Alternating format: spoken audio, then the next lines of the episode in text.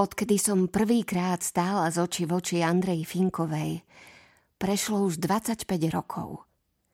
Stalo sa to vo veľkej posluchárni inštitútu. Nechodila do Dánska často a ešte zriedkavejšie prednášala.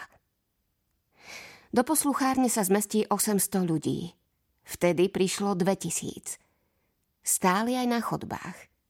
Prednášala o Rímanovej geometrii. Keď skončila, v zlomku sekundy sa vytratila, ako by sa na mieste rozplynula – Neskôr som pochopila, že sa tak chcela vyhnúť davom, čo by jej tlačili do rúk listy, stískali jej ruku a boskávali lem jej kabáta. Alebo sa jej pokúšali otrhnúť gombík, aby si odniesli aspoň takýto suvenír. Hoci zmizla, každému bolo zaťažko odísť. Nikomu z poslucháčov sa nechcelo ísť domov. Po tri štvrte hodine sa predsa vytratili všetci. Okrem mňa. Zostala som sedieť sama. A zrazu opäť stála pred tabuľou. Poslucháreň má dokonalú akustiku. Dvaja ľudia si môžu šepkať, nech sedia akokoľvek ďaleko. Hovorila tlmeným hlasom. Aj v poslednom rade som ju počula veľmi zreteľne. To ty si mi napísala list? Čítala som ho. Aj tvoju prácu. Zaujímavé. Ale žiaľ, Neberiem študentov. Vyšla ku mne. Zapamätala som si najmä časť, kde píše, akým šťastím ťa naplňa existencia prírodných zákonov. To nepočuť často od 18-ročných dievčat. Vtedy som sa v duchu spýtala. Nie je to dievča len neurotička? A je? Už bola celkom blízko, ako by hovorila o niekom treťom – Prisadla si ku mne. Čo by si rada? Chcem preniknúť do fyziky. Univerzita je ako predškolský vek, čakáreň. Nechcem sedieť v čakárni, chcem ísť dnu.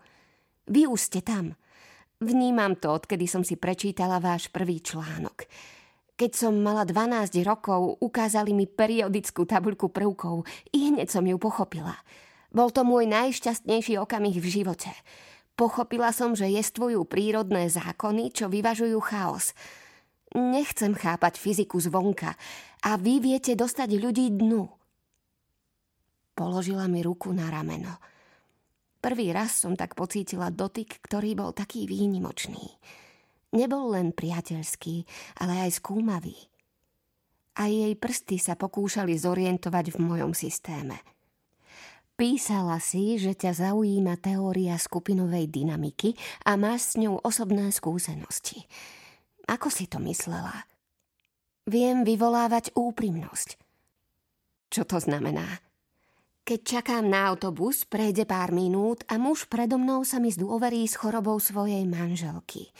V autobuse mi dáma na vedľajšom sedadle rozpráva o svojej láske k psovi – Chlapci, čo vystupujú so mnou, mi najprv prezradia, že majú strach, či ich vyberú do prvého týmu. Potom meno dievčaťa, do ktorého sú zalúbení. Rozopla mi gombík na rukáve. Odkryla mi predlaktie, obrátila mi dlaň nahor a prechádzala po jazvách. Vždy som chcela mať dceru, povedala potichu. Len čo to vyslovila, zmeravela – tá veta bola úplne out of place, tak ako moja odpoveď. Vždy som chcela mať mamu. Ľudia, ktorí to zažijú prvý raz, sa zväčša vydesia. Ona nie. Takmer nepatrný šok a potom intenzívna zvedavosť. Ja som to nepovedala. Stíši hlas. Ani som ti nevyhrnula rukav. Niečo vo mne. Ako by nie ja. Pozreli sme sa na seba. Hovorila pomaly, skenujúc svoj vlastný systém. Pripadám si ako v pasci. Ako by som sa už nemohla oprieť o konvencie, čo riadia našu konverzáciu. Poznáš na to výraz? U nás sme to volali efekt Susan.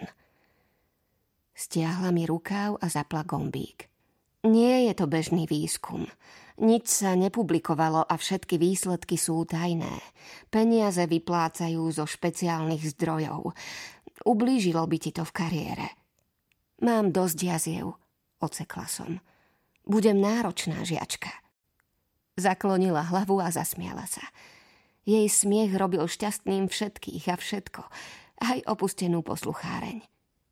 Vstala. Príď za mnou budúci týždeň.